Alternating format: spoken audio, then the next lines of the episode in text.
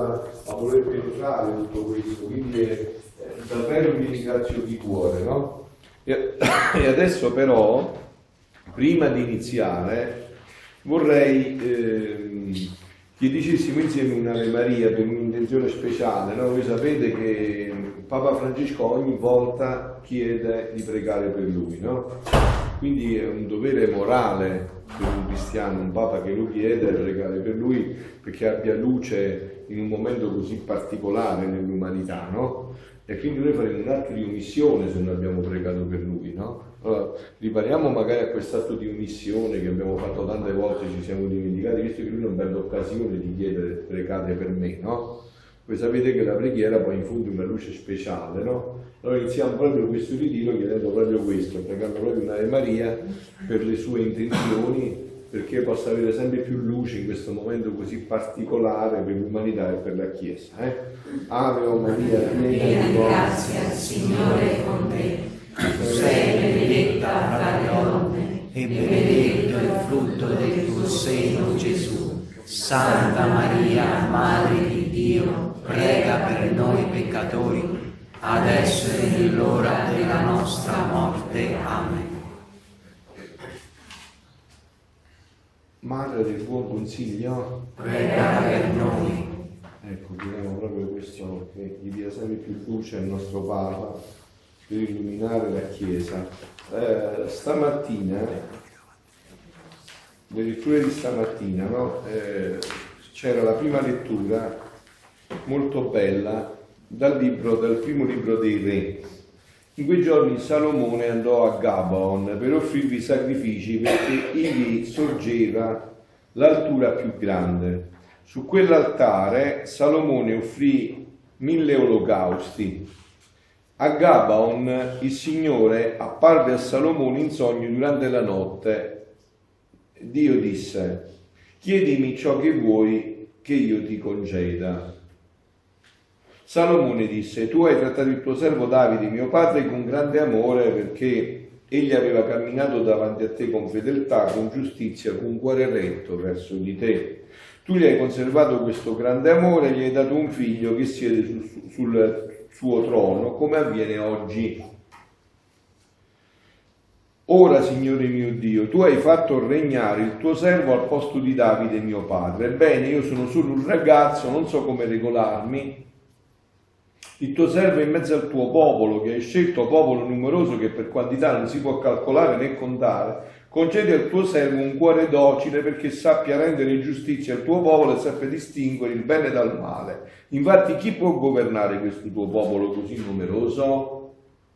Piacque agli occhi del Signore che Salomone avesse domandato questa cosa. Dio gli disse perché hai domandato questa cosa e non hai domandato per te molti giorni, né hai domandato per te ricchezza ne hai domandato la vita dei tuoi nemici, ma hai domandato per te il discernimento di giudicare, ecco faccio secondo le tue parole. Ti concedo un cuore saggio e intelligente, uno come te non ci fu prima di te né sorgerà dopo di te. Ti concedo anche quando non hai domandato, cioè ricchezza e gloria come a nessun altro fra i re per tutta la tua vita. Oh, allora io sicuramente no, con una Dio incidenza, questo qua ognuno lo può applicare a ognuno di voi, non è una forzatura, è veramente così. Cioè Dio vi ha risposto e dice a me mi fa piacere che sei qua e che hai scelto la cosa più grande del mondo, dell'universo. Perciò te la concedo. Oh, però dobbiamo fare l'altro passo, che adesso è giunto il tempo di fare. Quando facciamo i ritiri sulla divina volontà, non dovete parlare delle vostre cose, neanche tra di voi. Non dovete pensare alle vostre cose, se no non, non entrate nella divina volontà. Una delle prime offerte che bisogna fare alla divina volontà è proprio questo, è dimenticarsi. Non serve a niente che parlare, le vostre cose vi rovineranno ancora di più. È un salto fondamentale questo, eh? I ritiri della divina volontà, dovete essere tutti presi dalla divina volontà, anche dopo oggi un momento di disastro, ma mio marito mi è successo questo, non serve a niente, vi rovina solo mente, non serve a niente. Si riscende subito nell'umana volontà. Il primo passo della divina volontà è credere che Gesù fa forse Gesù non sa quale problema hai, forse lui non conosce che situazione stai vivendo. Allora lui ti dice, tu vieni a vivere la divina volontà, fai come Salomone, vieni a vivere questo dono e lascia tutte le altre cose. Guardate che questo è difficilissimo, perché noi invece facciamo il contrario. E questo ci porta subito fuori dalla divina volontà, immediatamente. Ogni riflessione su se stessi, quando possa sembrare una cosa saggia, intelligente, ci porta fuori dalla divina volontà. Cioè l'offrire la propria volontà significa proprio questo, dimenticarsi e lasciar fare a lui questo passaggio. Quindi diciamo, la scelta più grande l'avete fatta, però voi sapete che eh, poi bisogna perseverare, no? Lui vi può ingannare facendo credere che ha fatto questa scelta e poi continuate a pensare alle vostre cose. La divina volontà deve entrare in un'altra dinamica completamente diversa, entra in tutt'altra dinamica. Cioè adesso voi dovete soltanto essere presi da questa realtà e mentre fate questo, Dio eh, vi guarisce, Signore come ha detto, perché hai, questo, hai chiesto questo? Non hai chiesto altro, dirà questo, quello era l'altro pure. Già che hai fatto così, adesso io ti darò questo, quello e l'altro pure. Eh, molto più vale per la divina volontà, eh? Molto più vale per la divina volontà. Cioè se noi veramente abbiamo fatto questa scelta, se noi veramente abbiamo deciso di venire qua per questo, questo già è un primo passo più saggio. Allora, venire qua per questo significa che non ci lasciamo ingombrare la mente da altre situazioni. Chi di voi non ha qualche problema? Allora è pure io, eh, ma non significa niente, cioè non è che risolviamo i problemi parlando tra di noi dei problemi. Allora noi dobbiamo entrare nella divina volontà, quindi per entrare nella divina volontà dobbiamo eliminare, dobbiamo purificarci da tutto ciò che può venire a infastidirci. Anche quello che sembra una cosa buona, giusto? Dobbiamo liberarci. E i momenti di pausa non dobbiamo usarli per andare a parlare tra di noi delle nostre cose, dobbiamo ancora più entrare nella divina volontà. Dobbiamo, voi sapete che l'atto fondamentale di andare a fondersi, no? Dobbiamo sempre più fonderci nella divina volontà, dobbiamo sempre più penetrare questo dono. Fatto questa premessa, allora per poi portarci avanti nel, nel, nel, libretto che abbiamo della preghiera, che il Vangelo di oggi parlerà proprio di questo anche, no? di domenica, parlerà anche di questo della, della preghiera in modo eccezionale di Gesù, però io volevo fare un'introduzione per entrare in questo punto della comunicazione di questo libretto, prendendo spunto da ciò che ha detto la Madonna, eh, quando è stato ieri, l'altro ieri, quando abbiamo oggi 27, ieri a Meggiugorie, no? Ieri l'ha detto. Sì, ieri. Ecco allora quello che ha detto a Meggiugorie riguardo a un'accezione particolare, la Sacra Scrittura. No? Ha detto, eh, boh, non c'è il testo, però il discorso è chiaro, non ci serve il testo. No? Il punto è eh, la cosa importante, cioè fondamentale per voi è la Sacra Scrittura. Allora, voi, molti di voi che hanno seguito i miei ritiri già da anni, sanno che questa è stata la mia fissazione principale, no? Eh, dimostrare come questi scritti non sono nessuna novità, ma è tutto contenuto nella Sacra Scrittura. No? È tutto contenuto nella Sacra Scrittura. La novità da dove viene? Che non si conosceva perché la Sacra Scrittura contiene questo in maniera implicita e questi scritti l'hanno reso esplicito. Ma questo è, diciamo, è prima di tutto, perché questo era la vita con cui viveva Adamo ed Eva prima del peccato originale. Quindi questo è il fondamento di tutto, in cui la base fondamentale è proprio la Sacra Scrittura. No? Adesso, eh, per farvi vedere questo, voglio prendere un passaggio, uno dei, dei diversi passaggi, ma quello che riusciamo a trattare per quanto riguarda questo, no? ed è un brano del 18 gennaio 1928.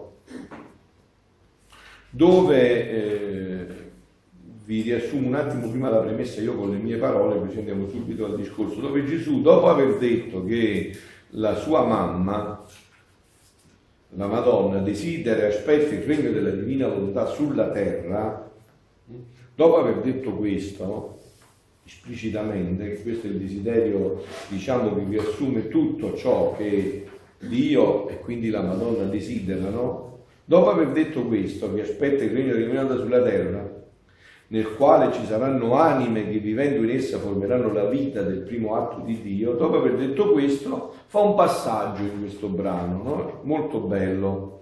Dopo ciò, appunto dopo aver detto questo, dice la Madonna è sola, non c'è nessun altro che vive in questo regno, brama, arde, brucia dal desiderio che i figli vadano a vivere in questo regno. Dopo aver fatto questa premessa dice, dopo ciò Luisa dice, stavo pensando, a che serviranno questi scritti sulla divina volontà. Eh, questo è un passaggio fondamentale per la Sacra Scrittura.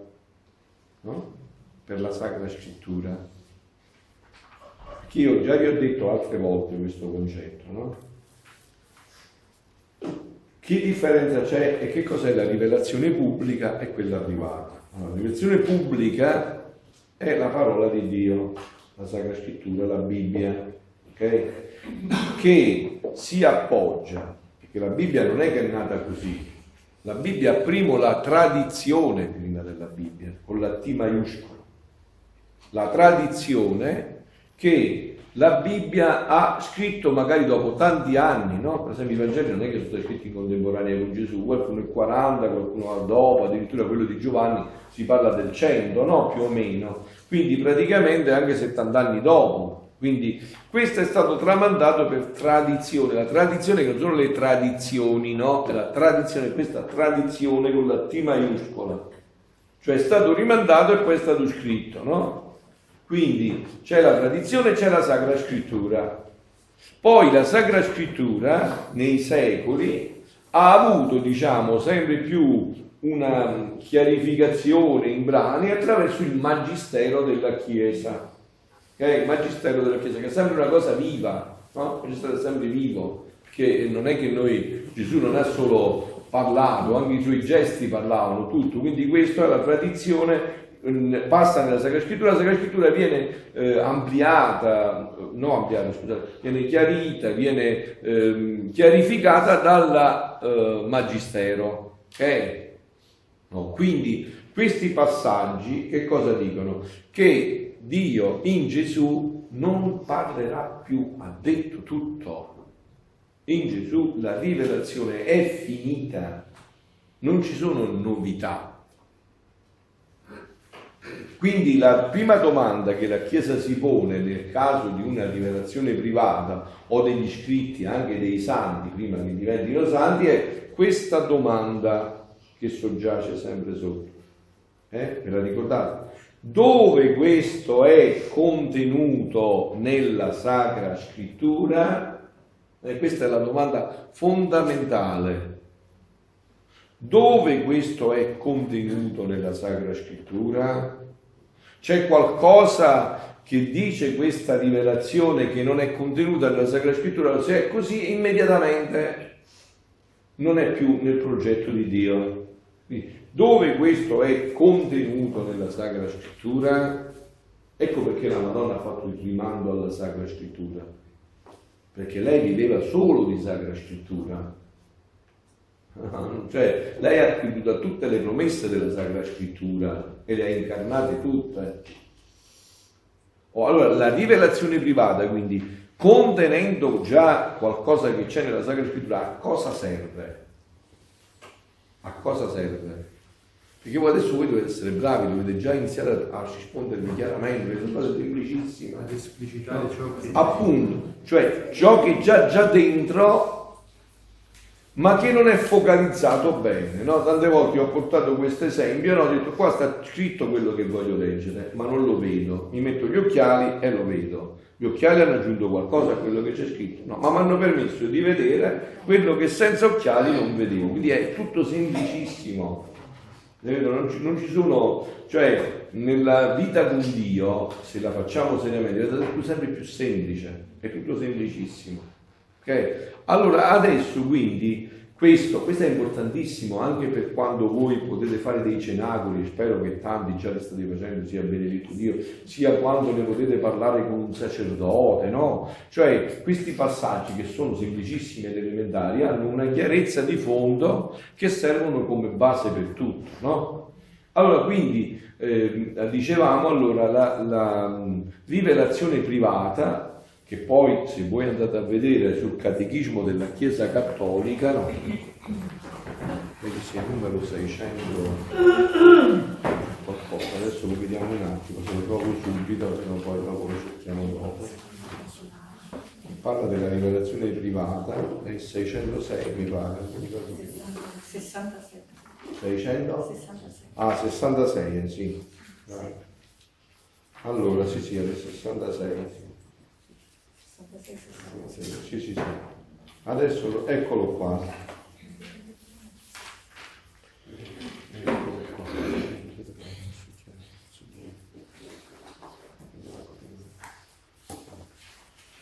Allora, eccolo qua, eh.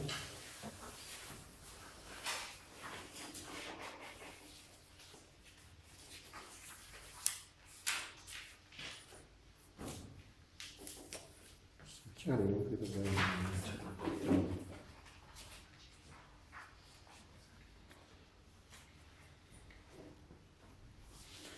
Ecco qua, da 65 partiamo, non vedo bene come chiamo.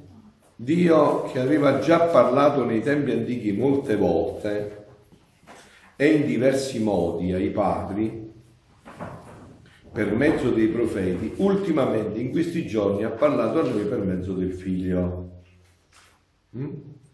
Cristo, il figlio di Dio fatto uomo, è la parola unica e perfetta e definitiva del Padre, il quale in lui dice tutto.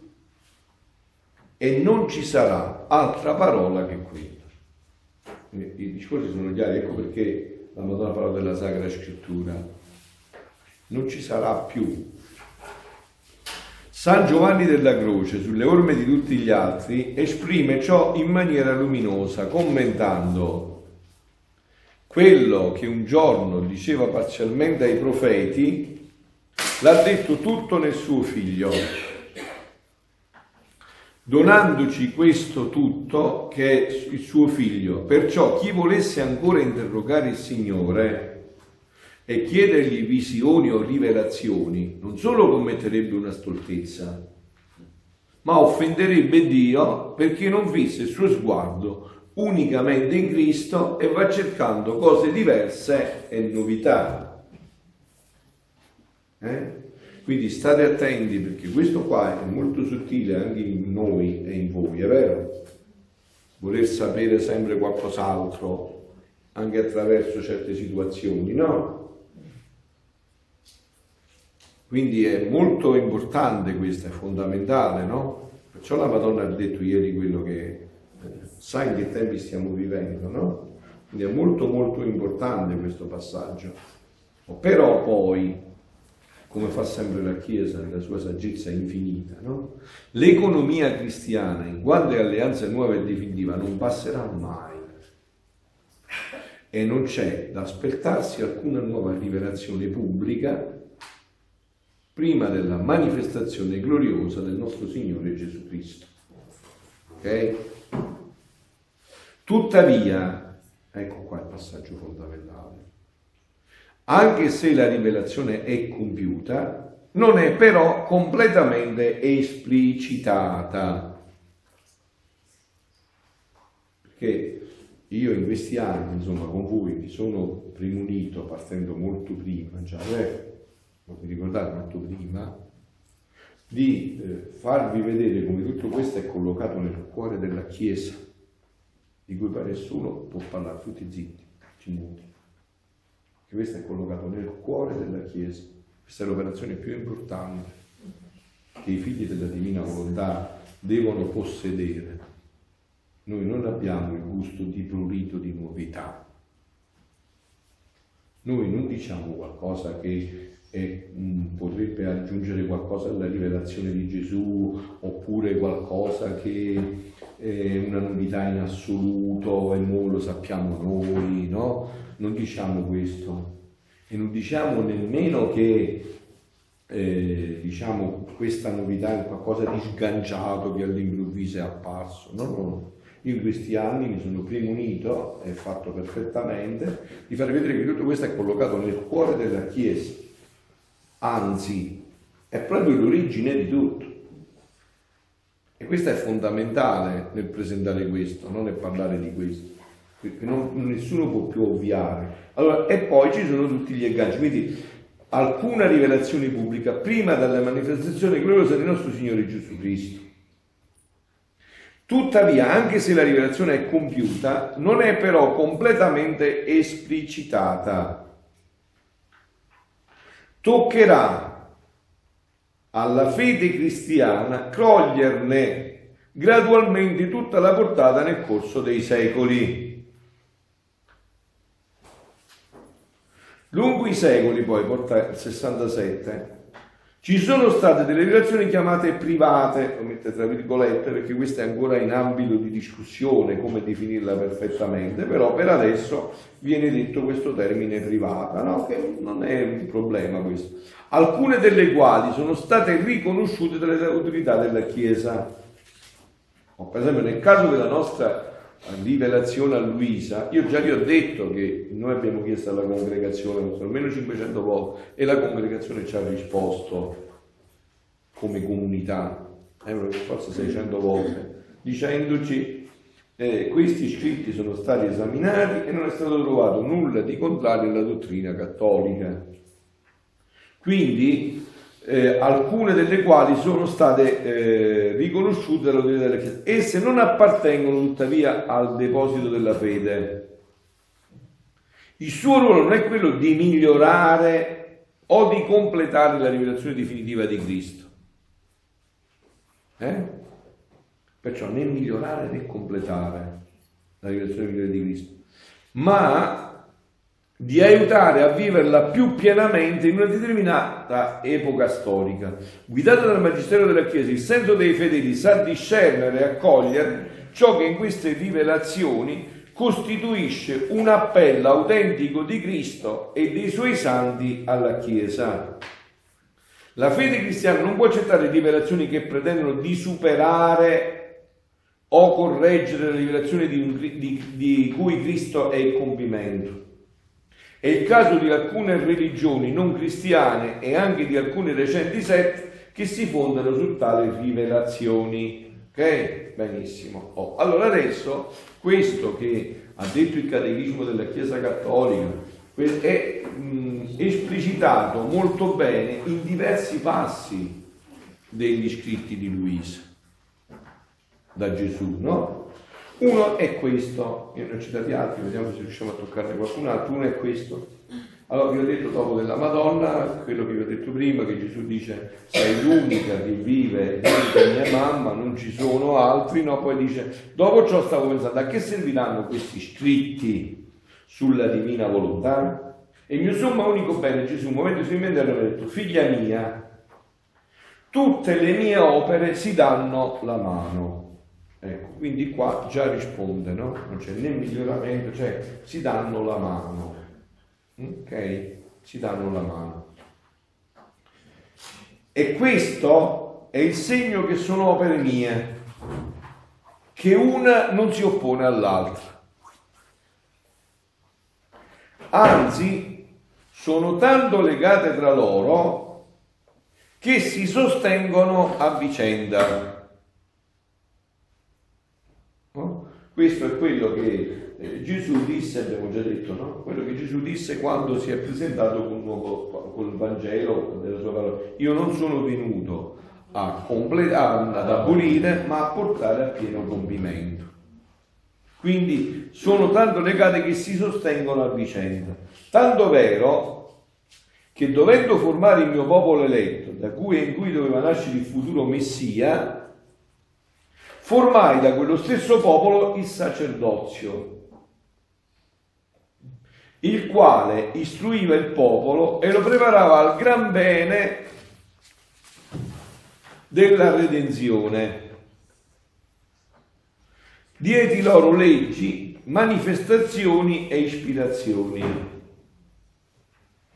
sopra le quali venivano formate le sacre scritture chiamate Bibbia. Qua Gesù sta parlando delle scritture chiamate Bibbia riferendosi esclusivamente all'Antico Testamento, che non sta parlando ancora del Nuovo Testamento, no? Il Nuovo Testamento sarà lui, lui col Vangelo, no?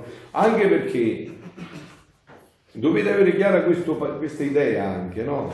Il Vangelo è dove Dio ha parlato definitivamente. Tutto quello che viene prima del Vangelo, tutto l'Antico Testamento, tutto l'Antico Testamento fino al Vangelo, è una preparazione al Vangelo, che è Gesù, in cui è questo regno. Tutto Gesù è, sempre tutto là, no? Quindi è una preparazione. Tutto ciò che viene dopo del Vangelo è un commento al Vangelo, a Gesù. Il centro, il cuore è Gesù, è il Vangelo. Tutto quello che viene prima è per preparare questo. E tutto quello che viene dopo è per commentare questo.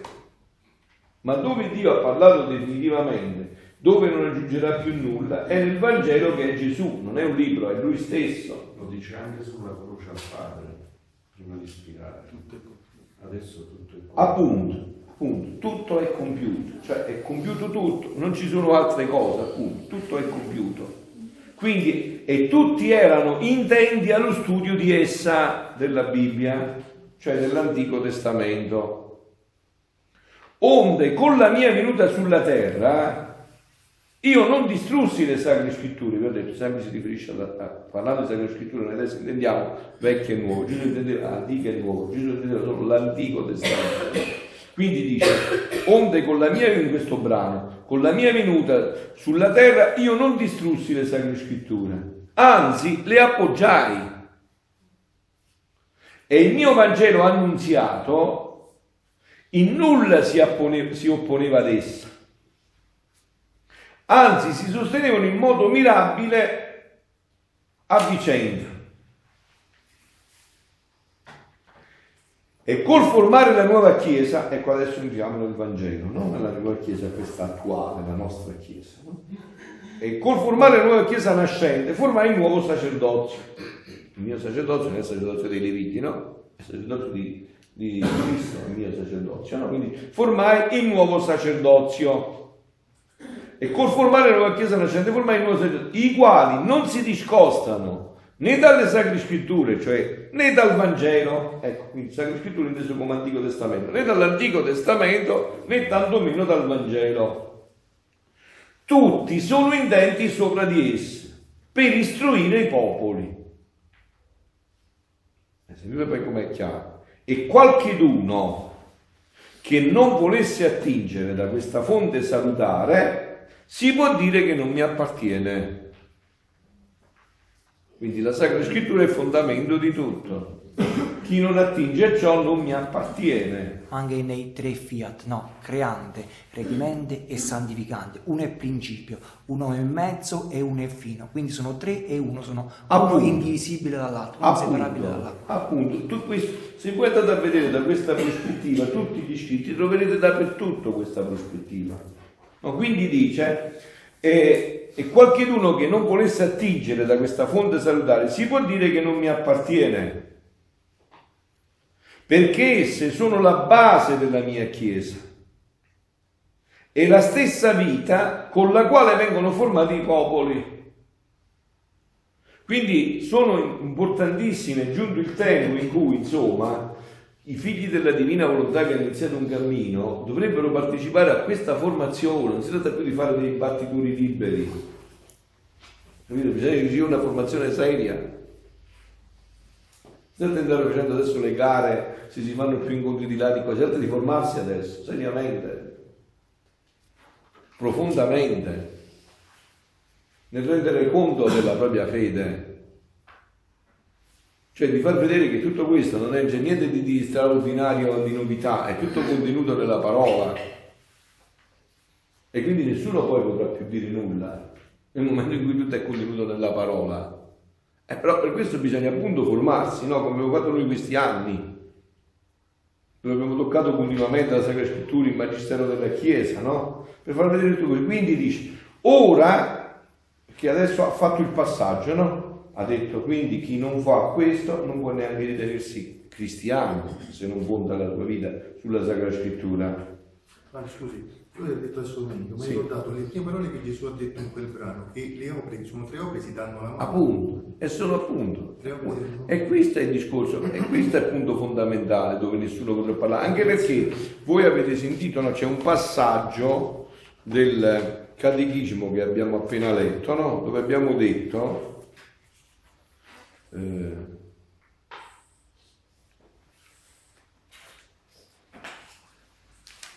Dov'era qua? Ecco qua, già scricchiare qua.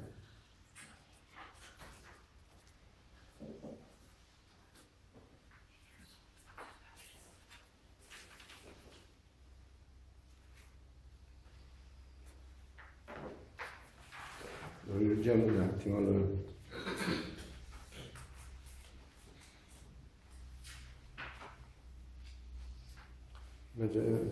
San Giovanni esprime in maniera luminosa commentando. Bene, questo è quello che ha detto San Giovanni della Croce prima della manifestazione. Tuttavia, anche se la rivelazione esplicitata toccherà la fede allunghi, sai che sono state rivelazioni chiamate private, alcune delle quali sono state riconosciute. Il loro ruolo non è quello di migliorare ha detto, no? né migliorare o di completare. Infatti Gesù qua, se siete stati attenti nel passaggio, ha detto, il quale il popolo lo preparava al gran bene della redenzione, diedi leggi, manifestazioni e espressioni sulle quali venivano formate le sacre scritture quindi rileggiamolo un attimo questo passaggio. Figlia mia, tutte le mie opere si danno la mano. E questo è il segno che sono opere mie, che una non si oppone all'altra, anzi sono tanto legate tra loro che si sostengono a vicenda. Cioè, questo, diciamo, il dono della divina volontà, il regno della divina volontà, era già contenuto nell'incarnazione, cioè quel decreto dell'incarnazione conteneva già tutto questo non è che è stata un'aggiunta, era già dentro. E Gesù spiega in molti passi perché non si poteva dire allora, ma questo era lo scopo principale. Quindi non si tratta tanto di fare altre cose, si tratta appunto proprio di questo, no? si sostengono a vicenda.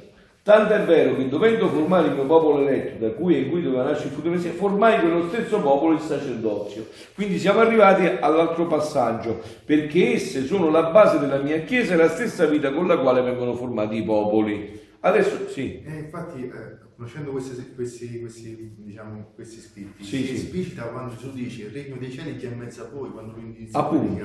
perché lui di volontà stessa e quindi Appunto. già quel regno lui lo porta, Appunto. poi lo sta preparando anche negli altri. Perché era contenuto già in lui stesso, appunto. Quindi dice, adesso facciamo il passo, un altro passo. Ora ciò che io manifesto sulla mia divina volontà e che tu scrivi si può chiamare il Vangelo del regno della volontà divina.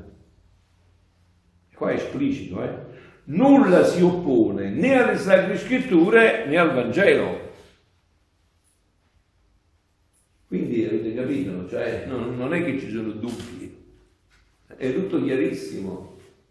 Tanto è vero che io sfido chiunque a trovare qualcosa che si oppone all'Antico Testamento o al Nuovo Testamento di tutto ciò che tu Padre, anche la struttura della messa è così, perché se noi analizziamo, quindi c'è la prima lettura che parla certo. poi c'è il Salmo, poi così ci prepariamo la, la- la lettura Vangelo. del del Vangelo e contiene la- la- lo stesso... Certo, è perché è tutto unito uno con l'altro nelle opere di Dio, proprio per questo c'è la lettura dell'Antico Testamento, perché il Nuovo Testamento non ha abolito l'Antico Testamento, ma lo ha, per- l'ha portato in pienezza, lo ha portato nella piena maturità, no? E quindi dice, non si oppone né alla Scrittura né chi non sai stando sulla terra, anzi, si può chiamare il sostegno dell'uno e dell'altro.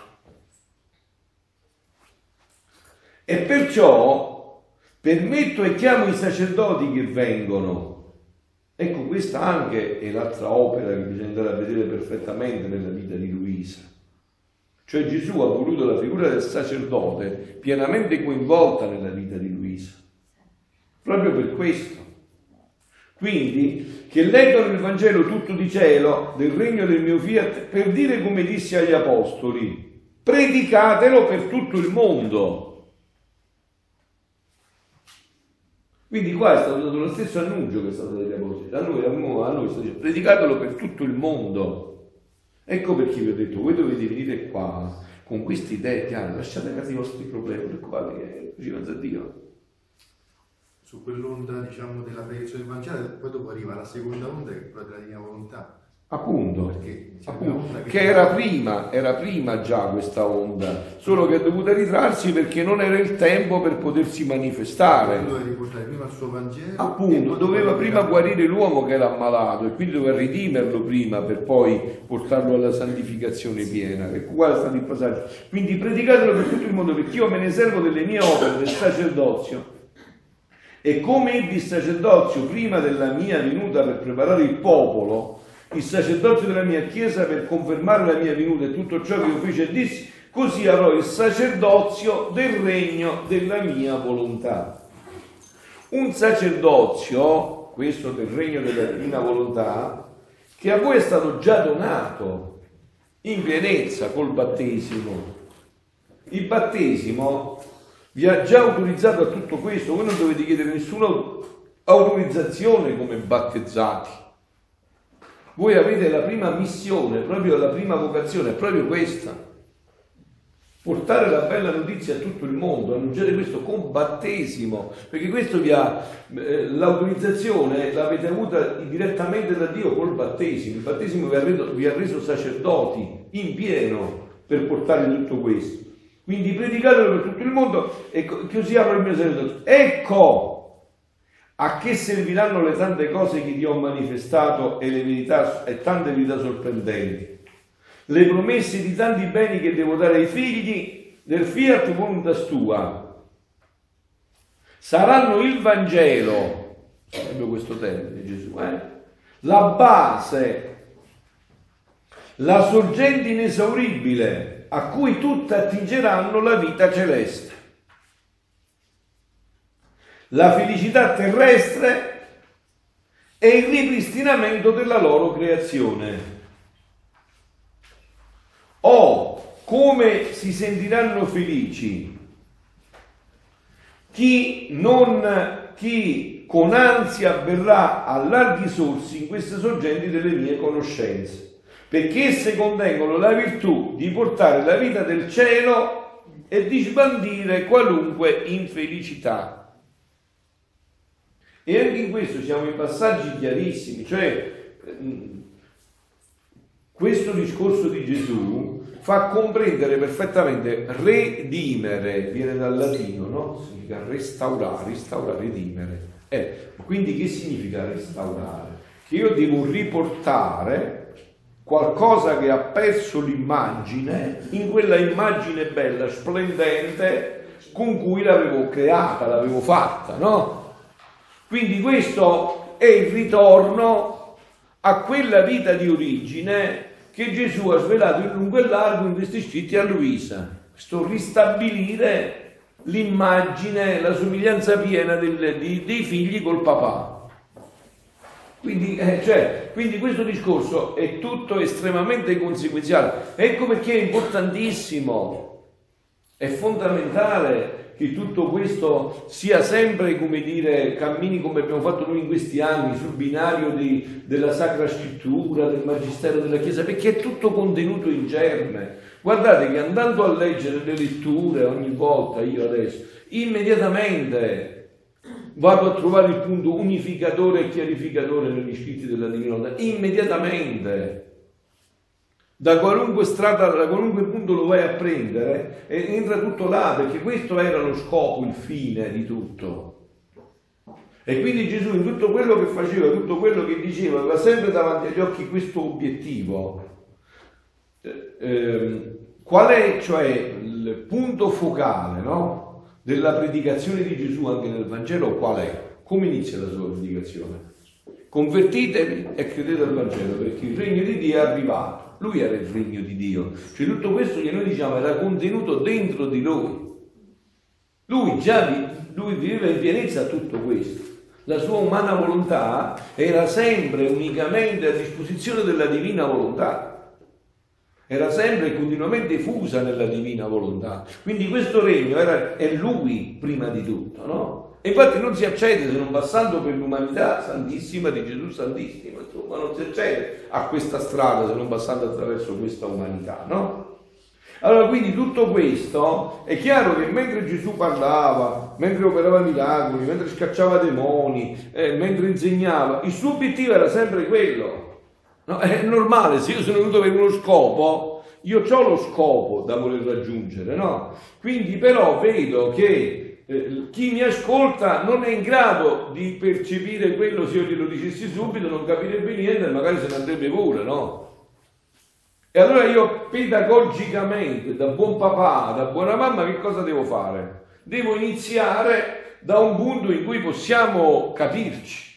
Oh, però è una sofferenza per me, perché io sempre sto aspettando di portarlo là, cioè il mio obiettivo è portarlo sempre a quello scopo. Questa è una fase di transizione obbligatoria, necessaria, che è fondamentale, perché sennò poi eh, perdi Filippo e tutto panaro, insomma, no? cioè poi dopo non riesci più a portare a quel cosa, però è sempre una transizione per arrivare là. Allora, se Gesù ci ha detto chiaramente, no, in questi scritti, che tutto è per quello, no? Già il titolo no? che ha voluto dare lui, ti dice chiaramente perché, qual è il fine. Allora è chiaro che tu, una volta che hai avuto la grazia, come ha detto qua Salomone, no? di conoscere questo infinito dono, è chiaro che tu qualunque cosa vedi, la vedi eh, eh, in riferimento a quello scopo, a quel fine, qualunque cosa. Non c'è niente che sfugge da questo. Infatti lui era due atti fusi in uno, cioè riordinare l'uomo e salvarlo. Però ha dovuto fare prima lo scopo secondario. Riordinare l'uomo, sentite, riordinare, riordinare l'uomo e salvarlo. E salvarlo. Eh. Però ha dovuto prima fare l'atto secondario Appunto. e poi riportare l'uomo all'atto primario. Quindi questo è il passaggio fondamentale. Ecco perché, insomma, diciamo, a me mi riempie di gioia quando sento dire la Sacra Scrittura, ah, per me è la gioia più grande la Sacra Scrittura è, dovrebbe essere il fondamento della nostra vita, l'ho detto tante volte, no? Quando volete sapere le ultime notizie, andate a leggere i giornali domani, andate a leggere le Sacre Scritture, che là ci sono le ultime notizie, le ultimissime, le più nuove, le più fresche. Sono proprio contenute nella Sacra Scrittura e quando avete dei dubbi andate a fare riferimento alla Sacra Scrittura e vedete che in tutta la Sacra Scrittura troverete quello che sta negli scritti di Luisa, che Gesù ha esplicitato e che ti dà una chiarezza, una, una completezza, una bellezza indescrivibile, no? Una bellezza indescrivibile. Quindi, eh, va bene, quindi io dicevo, se c'è qualche domanda vorrei fermarmi un attimo su questo punto, perché eh, vorrei sapere se c'è qualche domanda che volete porre da questo punto di vista, perché è importante questo passaggio della Sacra Scrittura, no? Mi sembra che sia per tutti voi chiaro tutto questo in questi anni che abbiamo fatto questi ritiri, no? Perché vedete, anche qua c'è una cosa molto importante, no? Anche nel presentarlo, diciamo, ehm, nel evangelizzare questo dono, no? soprattutto poi magari se si tratta di sacerdoti, di religiose o di laici già formati, no? è importante eh, immediatamente sgombrare il campo da questo punto. Cioè ti ricorda che qua noi non abbiamo nessuna pretesa di venirvi a portare qualcosa che... Cioè, questo è ciò che è contenuto, ma solo che non si poteva Ave, uh, non si poteva esplicitare se non c'era una rivelazione che ci svelava il senso di quelle espressioni. Cioè, il senso di quell'espressione, venga il tuo regno, sia fatta la tua volontà come in cielo così in terra, perché poi gli scritti di Luisa sono tutto l'esplicitazione di questo, eh? cioè è tutta l'esplicitazione di questa espressione, venga il tuo regno, sia fatta la tua volontà come in cielo così in terra. L'esplicitazione di tutto questo richiedeva necessariamente una rivelazione, perché noi non potevamo sapere per nessun motivo come Adamo ed Eva vivevano nel loro rapporto con Dio prima del peccato originale. E qua, anche qua, vedete, noi abbiamo dei punti fissi, l'ho detto, no? Dei punti fissi che...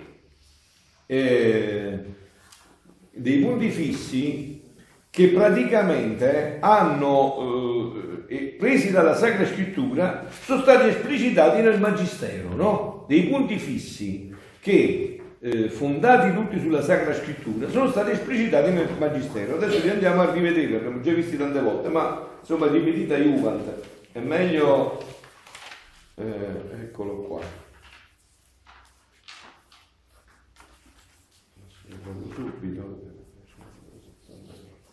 Eccolo qua.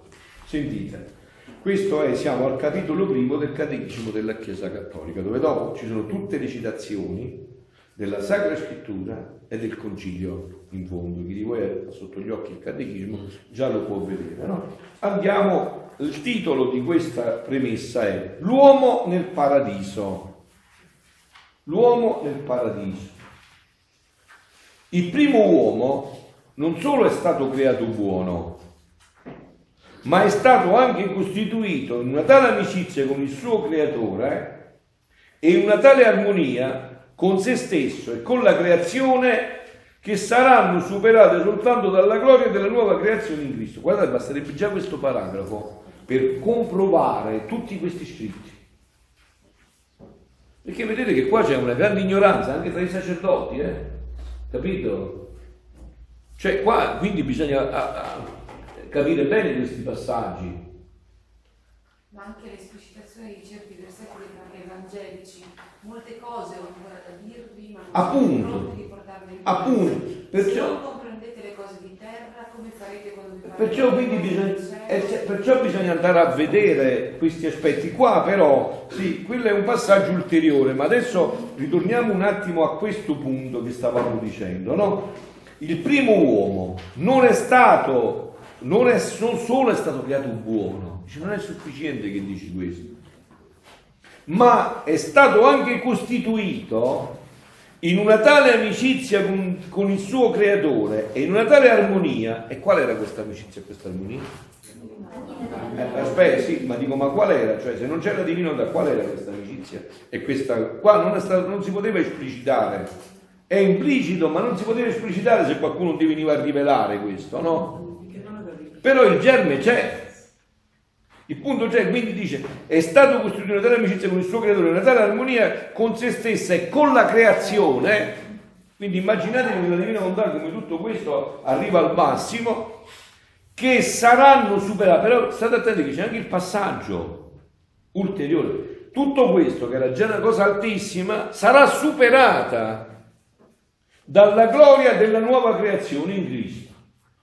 Quindi c'è una creazione con cui siamo stati e questo però non è opinabile. Questo non è una cosa della rivelazione privata. Questo è il catechismo della Chiesa Cattolica con i riferimenti alla Sacra Scrittura, ora ve li farò vedere, quindi non è una cosa opinabile. Non è una cosa opinabile, come non è opinabile che Adamo ed Eva siano una persona e basta, non sono chiacchiere che tu puoi fare. Qua sta scritto. Questa è parola, cioè voglio dire, qua non si può scherzare, non sono cose opinabili queste. Quindi la Chiesa, sentite il passo dopo, interpretando auto, au, autenticamente, quindi con autenticità, il simbolismo biblico, del linguaggio biblico, alla luce del Nuovo Testamento e della tradizione, insegna che i nostri progenitori, due popolazioni, di Adamo e di Eva, no, i nostri progenitori, Adamo e Eva. Quindi sta tutto chiaro nel catechismo della Chiesa Cattolica, non c'è da fare chiaro. Qualcuno che vuole opinare qualcosa deve parlare con il catechismo della Chiesa Cattolica, poi i lineamenti sono chiarissimi. Quindi insegna che i nostri progenitori Adamo ed Eva Ecco perché la Madonna dice di tornare alle scritture. Se qualcuno dice, dice andiamo a leggere le scritture e vediamo se si conferma questo, che Adamo ed Eva sono stati costituiti in uno stato di santità e di giustizia originali, e qua mette il numero 252 che io però non vedo con gli occhiali più qua. Quindi la prima citazione, 32, il concilio di Trento. quindi è un concilio, no? Quindi dice eh, ehm, eh, di santità e di giustizia originale. La grazia della santità originale era una partecipazione alla vita divina. Che cos'è l'altra Il nota? Vaticano Lumen Gentium numero 2. Perfetto, andiamo avanti. Tutte le dimensioni della vita dell'uomo, sta sempre parlando di questa vita dell'origine. Quindi non è che la vita dell'origine eh, l'ha detta Luisa, avete capito? Non è né Luisella né Carmenella, è, parola di Dio ed è, ed è contenuto nel catechismo della Chiesa Cattolica. Solo che va a spiegare la modalità ma questo è già tutto blindato, voi avete capito? Blindato dal catechismo della Chiesa Cattolica. È già tutto blindato e non si può sblindare, non si può. È già tutto stato blindato dal- dallo Spirito Santo nel catechismo della Chiesa Cattolica. Tutte le dimensioni della vita dell'uomo erano potenziate dall'irradamento di questa grazia. Quale grazia? Eh, appunto, ma eh, dico, fino a che, quale grazia? Di questa grazia. La grazia, allora, la redenzione, come, qual era il regime, eh, la- la- la, mm, l'esplicitazione della divina volontà nel, nel, mm, ehm, nel tempo della redenzione? Come si esplicitava? Attraverso la grazia. La grazia che significa? C'è il sole, esce al mattino e mi raggiunge con i suoi raggi e quindi mi raggiunge la grazia. Oh, ma quella grazia è dentro di me. Poi, no, è fuori di me, è vero. Quindi il regime della grazia. La grazia mi raggiunge, no? I sei sacramenti, esclusi l'Eucaristia, come, come siamo raggiunti noi? Attraverso la grazia. Viviamo degli effetti. Appunto. Invece adesso come viveva Adamo ed Eva? Vivevano attraverso gli effetti della grazia o avevano dentro la fonte della grazia? Ah, e, appunto, e, quindi, e quindi questo sta esplicitando, questo ha esplicitato Gesù. Cioè, Quindi, la, la grazia no? è la vita di Dio bilocata nella, Alla creatura. nella creatura. Però nei- prima di Luisa questa fonte nella creatura non la possedevano. Adesso la possediamo, quindi noi prendiamo- abbiamo la fonte di questa grazia con il dono di volontà. La possiamo- prendiamo la grazia e la rimandiamo appunto, indietro. appunto, finché fosse rimasto nell'intimità divina, l'uomo non avrebbe dovuto né morire né soffrire. Leggi un po' con le note. 134, Genesi 2, 17 3, 19. Quindi andate a vedere i riferimenti, tutti nella Sacra Scrittura. Poi, Vediamo lo scopo. Eh, L'armonia interiore della persona umana, l'armonia tra no, leggi la nota, quello lo leggo io, concetto. C'è ancora un'altra nota, Ah, 200. 236 Sì. e il 236 eh, no 235 è Genesi 3:16 236. 236 è Genesi 2:25 Quindi tutti i riferimenti biblici, l'armonia interiore della persona umana, l'armonia tra l'uomo e la donna, 336, questo quanto è questo? Genesi 2:25 Infine, l'armonia tra la prima coppia e tutta la creazione costituiva la condizione detta giustizia originale. No, aspetta, però su questo punto dovete stare attenti. Questo significa che non c'entra, non è che gli scritti di Luisa eh, hanno detto questo. Questo è, è già patrimonio bimillenario della Chiesa, blindato nel catechismo della Chiesa Cattolica. Quindi tutto questo è già tutto contenuto. Non è che uno Pinco Pallino vi può dire come queste sono novità, non c'è nessuna novità, questo è tutto contenuto. Guardate che è importantissimo quello- questi passaggi, perché questi vi, vi devono servire, no? come dice San Pietro, sappiate rendere conto della vostra fede. È importantissimo, soprattutto in un momento come questo. Mi invitate un po', mi sembra che siete parlando di 24 perché il dominio del mondo che Dio fin dagli inizi aveva concesso all'uomo, un altro punto, quindi ribadisce il dominio del mondo che Dio fin dagli inizi aveva concesso all'uomo, quindi l'uomo dominava il mondo, eh? sta scritto, no? Si realizzava innanzitutto nell'uomo stesso come padronanza di sé, certo perché io avevo una legge chiarissima dentro di me, una vita peggio ancora dentro di me, la vita della divina volontà, no? Dicevo, questo punto a me mi ha molto colpito perché voi sapete che ormai neanche leggo più i messaggi di Meggiugorje, a volte velocissimamente, ho sentito questo, mi ha colpito questo punto, no? Perché è un punto molto importante, lo vedo di un'attualità unica, perciò la Madonna l'ha citato, no? No, questo è quello che dicevo, allora dicevo, quindi il dominio del mondo fin dall'inizio aveva concesso all'uomo, ecco, allora, eccolo qua, no?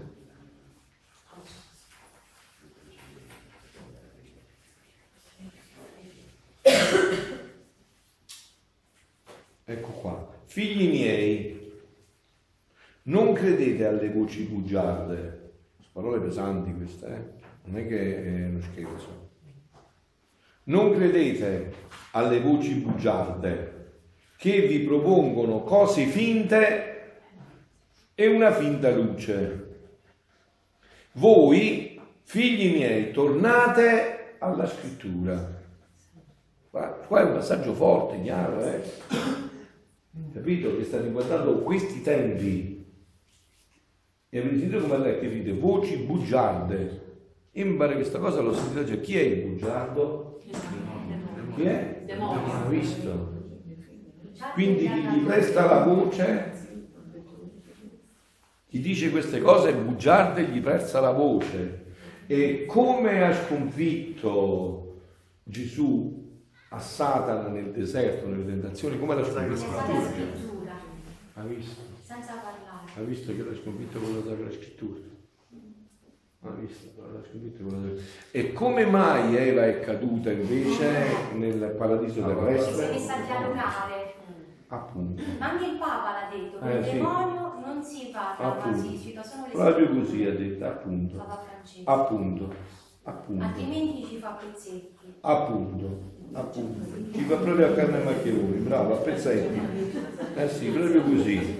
Nella quale ognuno può essere, quindi l'uomo e la donna, dov'è la qua? Sì, questo, no, ecco, sto sopra Allora,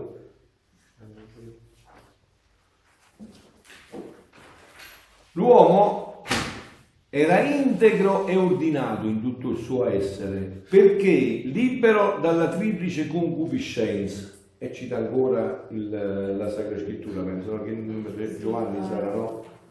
Che non vedo sotto, 300. 237. Giovanni sarà. Eh, Giovanni, Giovanni, prima lettera di Giovanni 2,16. Le tre concupiscenze della carne del mondo, che lo rende schiavo dei piaceri dei sensi, della cupidigia dei beni terreni e dell'affermazione di sé contro gli imperativi della ragione. Oh. Io però mi devo fermare anche un altro attimo qua ancora. Per quanto riguarda, diciamo, eh, questi punti citati poi dai concili e anche dalla, soprattutto dalla Sacra Scrittura, no?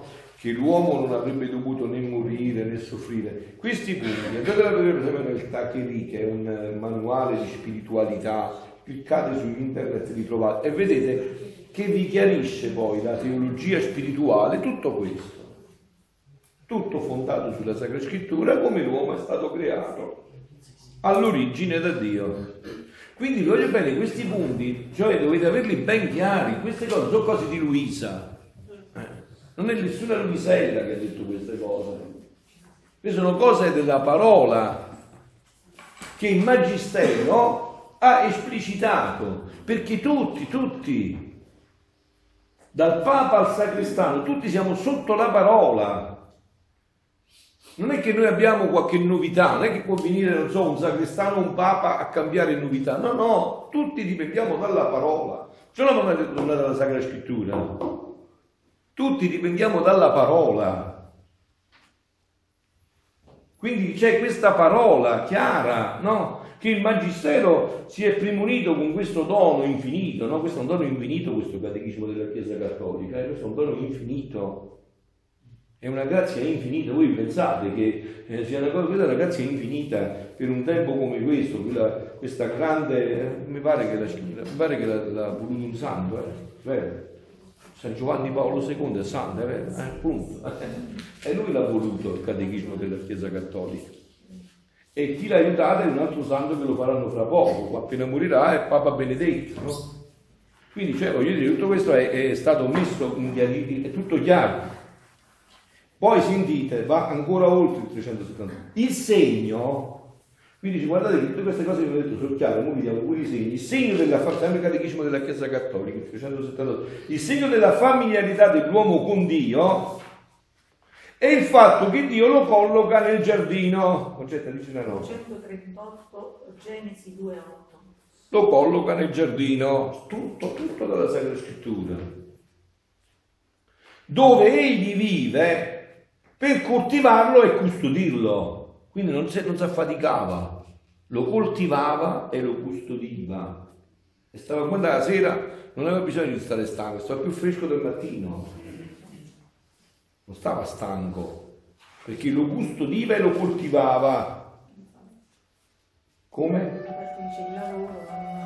Appunto, il lavoro, ah, lo dice dopo, il lavoro non, una, non era una fatica penosa non è, mi porta a quel periodo, non è la fatica penosa, ma la collaborazione di quell'altra è pure sempre... 239 Genesi 13. Vedete, qua stanno tutti i riferimenti biblici che fareste bene andare a rivedere e li vedreste anche in confronto con la teologia spirituale che già altre volte vi ho fatto vedere, parlandovi di questi doni. Ma la collaborazione dell'uomo e della donna con Dio nel portare a perfezione, sentite cosa era il, il coltivare e il custodire, no? Dice, il lavoro non era una fatica penosa, uno. Poi dice, ma che cos'era? Ma la collaborazione dell'uomo e della donna con Dio per portare a perfezione la creazione visibile. Perciò Dio l'ha resa perfettibile, se no che facevi sulla terra?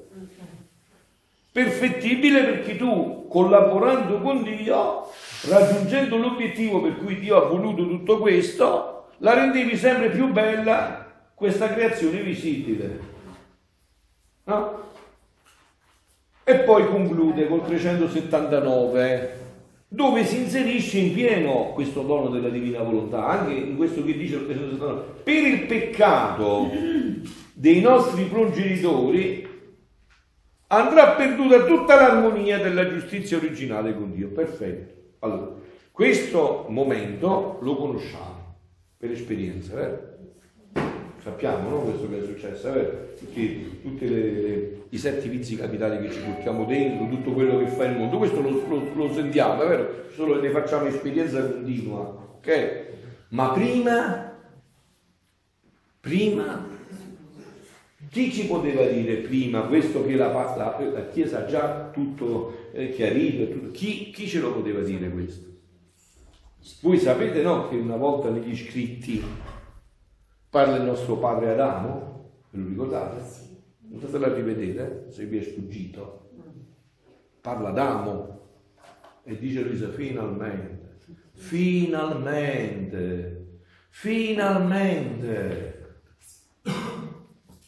che è ritornata una creatura, finalmente Andatelo a vedere, se avete cose per cercarlo, mettete la parola Adamo e lo vedete. conosce la primogenita addirittura, addirittura la primo, cioè l'essere oltre Adamo, tra virgolette, come se adesso mi ricordo le parole giuste, però la, la definisce che è meritevole di essere prima. Eh sì, perché, eh certo, perché lei risponde, risponde, a questa chiamata per riprendere tutto quello che Adamo, quindi anche tutti gli atti di Adamo a disposizione, no? Quindi gli dice, quindi per il, il peccato dei nostri progenitori andrà perduta tutta l'armonia della giustizia originale che Dio nel suo disegno aveva previsto per l'uomo. Oh, allora, perciò è importantissimo, guardate, a volte anche, eh, voi mi permettete, insomma, anzi, pure se non me lo permettete, insomma, devo essere sempre più sincero in questi tempi così eh, di confusione. No? Anche questo parlare della divina volontà a volte sganciato da tutte queste cose non, non è positivo, eh? non è un buon servizio. Non è un buon servizio, credetemi soprattutto se voi, voi penso che voi quando eravate bambini riuscite eh, subito individuate, individuate chi era vostra mamma, anche se c'erano 100.000 donne, voi la individuate. Allora, se voi avete, se è così, lo stesso deve avvenire con la Madonna. Allora io già che ho appena sentito questa cosa, mi, mi sono iniziato a fischiare le orecchie. Io non l'ho lasciato dire perché ho detto non leggo più i messaggi che mi interessano nemmeno veramente. Ma proprio sinceramente, non mi interessano proprio. Cioè ormai per me io sono un fissato, un fissato di questa vita della divina volontà, quindi non, non mi interessano proprio. Um, su cose proprio marginali. Però appena arrivata questa parola sono iniziato a fischiare le orecchie. Subito. Come se mamma mi avesse avvisato di guarda che questa è, questa non finirà, l'hai già detto tante volte, non fa niente, ripeti, ripeti.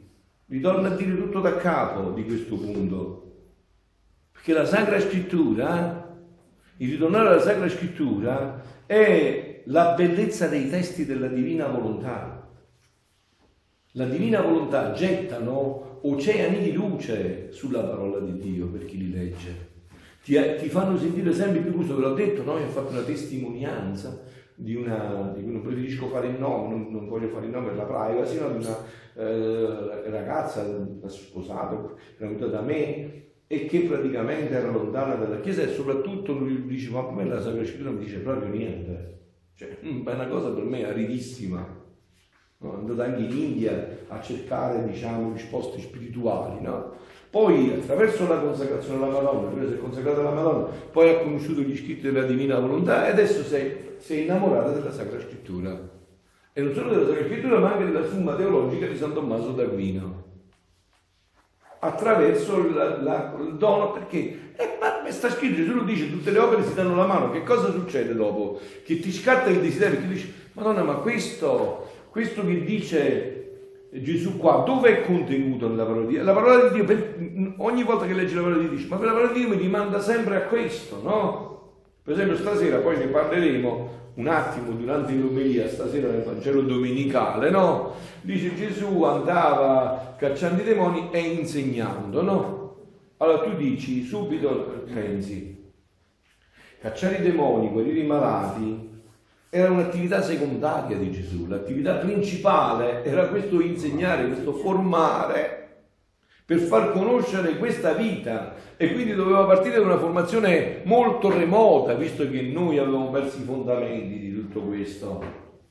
Avevamo perso i fondamenti di tutto questo. Quindi questo eh, a volte eh, anche parlare della, della, della divina volontà, sganciandola da tutto questo, credetemi, non è un buon servizio perché si potrebbe dare l'impressione che la Sacra Scrittura è come qualcosa, cioè che il dono della divinità è come qualcosa che è calata così all'improvviso. No, assolutamente. Non è questo il punto. Che questo eh, sia stato detto solo a Luisa, io l'ho detto in lungo e largo, no? sono stato tra i primi che l'ha lanciato e continuo a lanciarlo completamente, ma tutto in questa chiave però tutto in questa luce, tutta in questa dinamica. Si deve far capire eh, diciamo, da dove la fonte... Appunto, anche perché questo ci riempie di gioia e di pace. Cioè sapere che noi siamo nel cuore della Chiesa, che stiamo facendo un servizio alla Chiesa, perché questa è la cosa che a me mi preme di più e mi sta a cuore, da quando ho iniziato. Fare un servizio alla Chiesa. Noi non parliamo di quello che potrebbe essere, ma di qualcosa che gli uomini di Chiesa ancora non conoscono bene, ma che dovranno conoscere perché questo è lo scopo per cui tutto è stato fatto. Quindi è chiaro che noi dobbiamo attrezzarci nel miglior modo possibile per fare questo servizio. Che poi non c'è niente di difficile, di trascendentale, perché questa è una cosa semplicissima, che lo Spirito Santo vi illumina continuamente a penetrare queste situazioni. Basta soltanto veramente innamorarsi di questo e poi lo Spirito Santo farà tutto il resto. Bene, eh, il tempo è scaduto, adesso penso ci un, un bel tempo per fare un po' di dibattito, perché io vi ho detto che per quanto riguarda la divina volontà non c'è il maestro, il maestro è uno solo, appunto. Noi dobbiamo interagire perché quello che anche lo Spirito Santo vi ha suscitato quando io parlavo sono cose importanti e dobbiamo farlo con semplicità, senza paura di pensare che sbagliamo, sbagliamo, ci, ci, ci correggiamo a vicenda. No? Lui Signore Giovanni Paolo II subito, Donino già bravo, lui Signore Giovanni Paolo II appena apparso sul, sul balcone, appena, se, devo, se, sbaglio mi corrigerete, eh, appunto, no? Quindi cioè, non è che c'è da avere paura, no? Allora, ok, perfetto, Donino. Prego, Donino. Diciamo che nelle ultime riflessioni mm-hmm. eh, il Signore mi faceva comprendere sì. tante volte mi suscito di parlare del Vangelo di Giovanni della vera vita. Mm. Chi rimane in me ed io e lui porta molto frutto. Perché senza di questa connessione con la vita di Gesù, come facciamo a ricevere la sua vita se non siamo stati in lui? Cioè noi possiamo avere questa vita attraverso le conoscenze del dono, la conoscenza della Sacra Scrittura, se rimaniamo uniti a Lui e prendiamo la vita da Lui. Quindi noi la vita non la prendiamo da noi stessi, appunto. Noi la cerchiamo nelle cose del mondo, la cerchiamo nelle cose del mondo, però non l'abbiamo mai trovata. Ah, così. La vita viene da Lui, da Gesù. Il Padre mio è il vignaiolo, io sono la vita e voi tracce. Se rimanete in me, prendete il frutto che io vi sono venuto a portare altrimenti non prendiamo. È così, eh, figlioli, questo è molto profondo, quasi innesta il discorso, quasi, vedete come, come subito si va alla fonte della Sacra Scrittura e ci trovi subito l'inquadramento preciso, perché così è. E infatti come si chiama questa? Vita. E qual era quell'albero del paradiso dove si poteva mangiare sempre? Come si chiamava? L'albero della vita. Eh. E quest'albero della vita chi è? Gesù, Gesù crocifisso. Ah. E quindi vedi, come diceva Donino, no? Cioè quale vita noi mangiamo?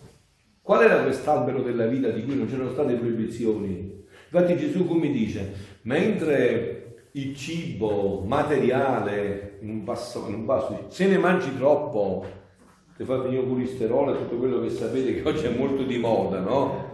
Se ne man- Invece questo cibo non fa mai male, anzi, più ne mangi e meglio stai, perché era quello, e questo già era in Genesi. Dio non ha dato nessuna proibizione per l'albero della vita. Tu qua ti puoi mangiare, ti puoi buffare ogni giorno all'albero della vita, alla mia vita. Non avrai né mal di stomaco, non avrai nessun problema con l'albero della vita. Il problema te lo darà se mangi mozzicandoti tu dall'albero del bene e del male, non prendendo appunto quello che ti... non restando innestati in me, ma cibandoti di te, che poi questo cibarsi di te significa andare a prendere dal diavolo o dal mondo, non c'è ma è sempre un cibarti da te, sempre un cibarti da te. Vedete, oggi me l'avevo accennato, ho avuto un dialogo con uno psichiatra bravissimo, no? Che ha scritto un libro, speriamo che prima o poi me lo dia perché... Eh, visto, non lo prendiamo, sta pubblicato. Ah, bene, che io praticamente...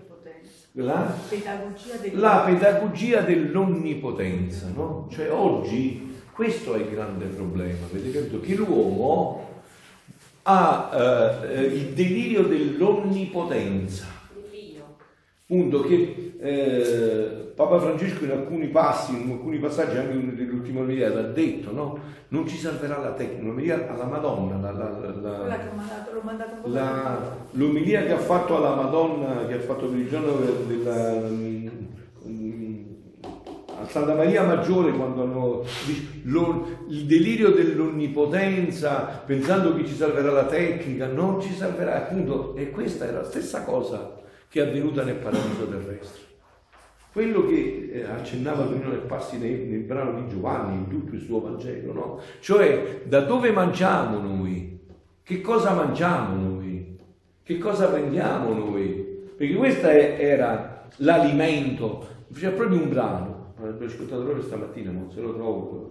Gesù dice, dalla sapienza eterna era stato stabilito che il cibo dell'anima è la divina volontà. Questo è il cibo dell'anima.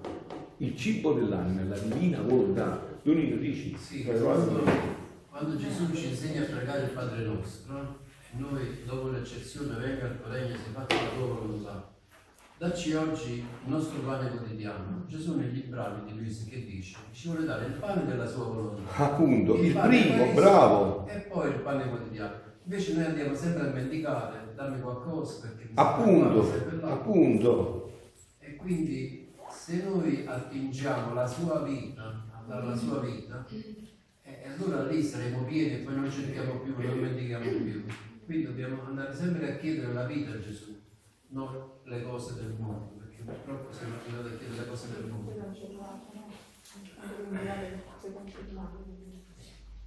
Ok, eh, eh, dite, dite.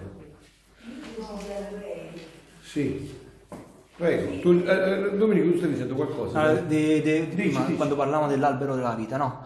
Quindi in un brano parla proprio quest'albero della vita, dove c'è Gesù crocifisso e dice i frutti di quest'albero erano tanti soli, questi soli erano proprio le conoscenze, cioè questi scritti della divina volontà. Poi quando Adamo peccò, no? Tornando, perse il capo, cioè qui c'è anche la ragione, no? Quindi tornando anche al brano, di, al mm, brano biblico che hai letto tu di Salomone, no? Quindi Dio diede a Salomone la sapienza. Mhm. Quando Gesù è venuto sulla terra si è costituito capo delle umane generazioni, quindi lui è la sapienza e quindi soltanto lui poteva rivelarci questi scritti qua. Eccola qua. Questa è un'omelia bellissima eh, sulla Madonna, per me è una delle più belle in assoluto, no? Devo leggere il punto.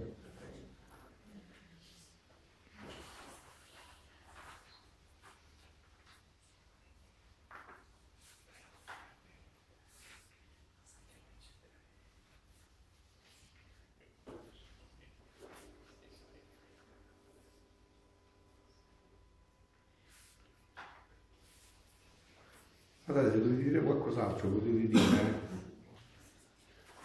delle regole basiche Prego, prego, dici, dici, per la formazione di un cenacolo, delle regole basi per la formazione di un cenacolo per non fare il fai da te. Sì, questo qua magari è una domanda in cui oggi pomeriggio potete parlarne bene per gli addetti ai cenacoli, è buono, importante annotarlo questo, eh, prenderlo per cercare di darvi appunto, è interessantissima questa domanda, in modo tale che anche i cenacoli diventino un servizio sempre più profondo, no? Eh, aveva detto il Papa in questa omelia, dove la Madonna è di casa, il diavolo non entra. E vi ricordate che io vi ho detto tante volte di quell'apparizione della Madonna a Lourdes, che il diavolo, perché, perché non entra il diavolo? Perché il diavolo preferisce un miliardo di volte, un miliardo di inferni, che un incontro solo con una figlia della divina volontà, anche solo uno sguardo, preferisce un miliardo di volte questo. E Maria è l'arca sicura in mezzo al diluvio, ha detto poi, no? Non saranno le idee o la tecnologia a darci conforto e speranza, ma il volto della madre, le sue mani che accarezzano la vita, il suo mando che ci ripara. E questo voi vi siete chiesti perché la Chiesa ha cercato tante volte di moltiplicare anche nelle litanie le appellative alla Madonna, marca dell'alleanza, perché questa figura, questa creatura, non si riesce ad afferrare. Un solo nome la può afferrare, Madre Regina della Divina Volontà. Avete capito? O ve lo ripeto, lo ripeto. Ci sono tutti questi moltiplicarsi di termini, no? Per eh, dire qualcosa della Madonna, arca dell'alleanza, porta del cielo, stella del mattino, dove ti impegni, rifugio dei peccati, di peccato, e poi se ne aggiungono altri, e poi quelle moderne, perché è inafferrabile, un solo termine può afferrare tutto questo. Quell'unità che si può trovare solo nella divina volontà. Unità che significa? Che tu prendi un punto e prendi tutto. Abbraccio tutto. E questo si può fare solo nella divina volontà. Questo termine, madre regina della divina volontà, è il termine che prende tutto. E Gesù dice sempre negli scritti, torna nell'unità del mio volere, Appunto. nell'unità della È l'unità perché è questo, il punto dell'unità, è questo, madre regina della divina volontà, diventa l'unità con cui si prende tutto. Perciò si cerca di moltiplicare gli appellativi, perché questa creatura è così immensa che tu dici, ma come madre della... Eh, va bene, ma, ma questo prende un aspetto, salute gli infermi, fugge dei peccatori, contro i affitti, dei cristiani, gira degli angeli, dei patriarchi, sì, ma sempre sono aspetti, sono degli aspetti da, dall'angolatura in cui la vedi, ma qual è il nome che potrebbe riassumere il suo... perché non è manco Immacolata Concezione, non è manco Immacolata Concezione. Il nome che riassume tutto è proprio questo, Madre e Regina della Divina Volontà, perché l'Immacolata Concezione deriva, è un effetto della, della Divina Volontà, ma ciò che riassume tutto è Madre e Regina della Divina Volontà, perciò questo è il più pertinente, ma lo dice Gesù in un brano, eh? L'ho detto. È come vedere l'Immacolata Concezione come un recipiente che doveva contenere il liquido che la Divina Appunto, Volontà, perciò se appunto. non c'è non c'è neanche. Appunto, quindi Madre e Regina del Prego, Il riferimento... non c'è bisogno di calzi la mano, del viene dice sì. No, no, vero.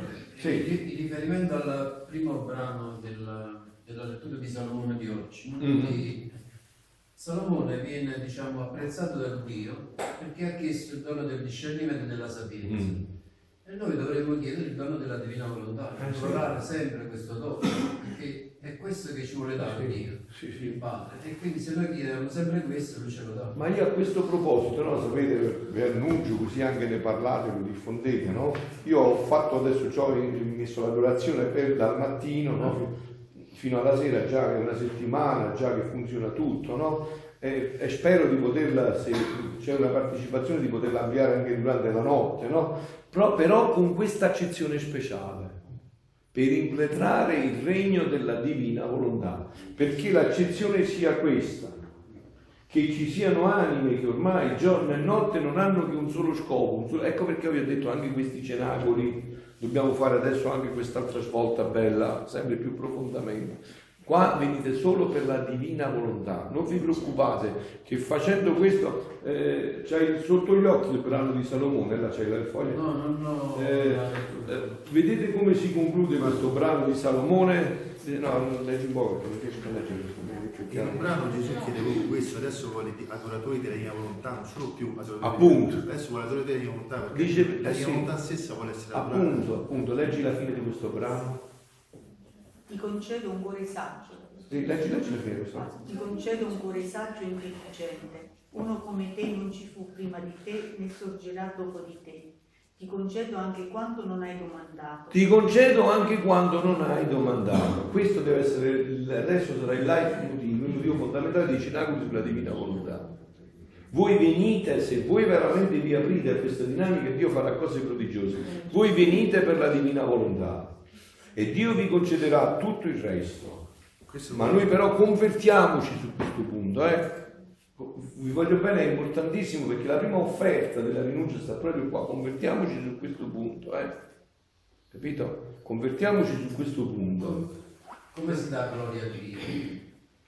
Dando a, a Dio, chiedendo il dono della divina volontà, volendo fare la sua volontà.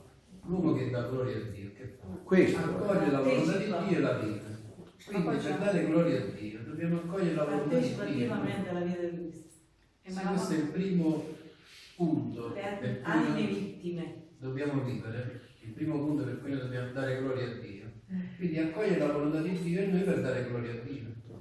Non le Che poi Anche l'altro un, un messaggio della Madonna che è un poco preparato, datemi tutti e vi darò tutto. Eh sì, appunto. Però ecco, quello che ha detto esempio all'inizio, sempre riferito a questo, mi ha fatto pensare che il diritto che poi quando diceva che quando veniamo qua non bisogna avere nessuna, portare nessuna preoccupazione, niente, perché tu dice lui stesso, per cercate il regno dei cieli, il resto poi vi sarà dato in aggiunta. Eh, eh, vedi, anche nel Vangelo è, è detto chiaramente questo, cercate prima il regno dei cieli e tutto vi verrà dato in aggiunta. Ma poi lo dice pure a Luisa, tu occupati di me, che Appunto. poi ti devi.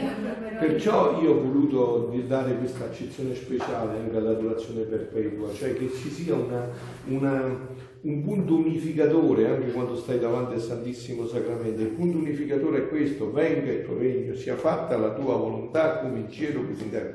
Tanto è vero che adesso sto facendo uno studio che proprio per voi, per parlarne, poi appena finito questo, proprio se riesco, perché non ho tempo, però aiutarmi da qualcuno che lo sta prendendo in materiale proprio sul regno, perché io vorrei farvi vedere come questo è il fondamento di tutta la Sacra Scrittura e di tutta la predicazione di Gesù. e di tutta la predicazione dei primi secoli. Del primo secolo è stato tutto sul regno. Eh. Due cose hanno capovolto il mondo nel primo secolo. Qual è stato? Due cose, il regno e il nome di Gesù. Gli apostoli parlavano solo di questo, del regno di Gesù. Poi quando si volevano riposare parlavano di Gesù e del regno. Quando volevano cambiare argomento parlavano del regno e di Gesù. Andate a vedere. Difatti mi sembra che avevo letto da una parte Sì. che eh, ah, nessuno più nemmeno voleva lavorare perché stava in attesa Appunto, di Dio. appunto perché era così bravo, bravo. che appunto per, bravo, così, dobbiamo è, appunto, demostrare. sì, perché era così forte, così intensa questa predicazione che noi abbiamo perso, no? Stiamo- noi facciamo sempre così nell'umanità, passiamo da un eccesso all'altro, no? E non andiamo alla strada di mezzo che invece Dio ci indica, no? Da un'attesa così fervorosa sarà quasi smaltito tutto, sai, adesso Dio ha dovuto riprendere questo richiamo che era così forte nelle prime comunità che si andava anche nell'eresia appunto di eh sì, così era.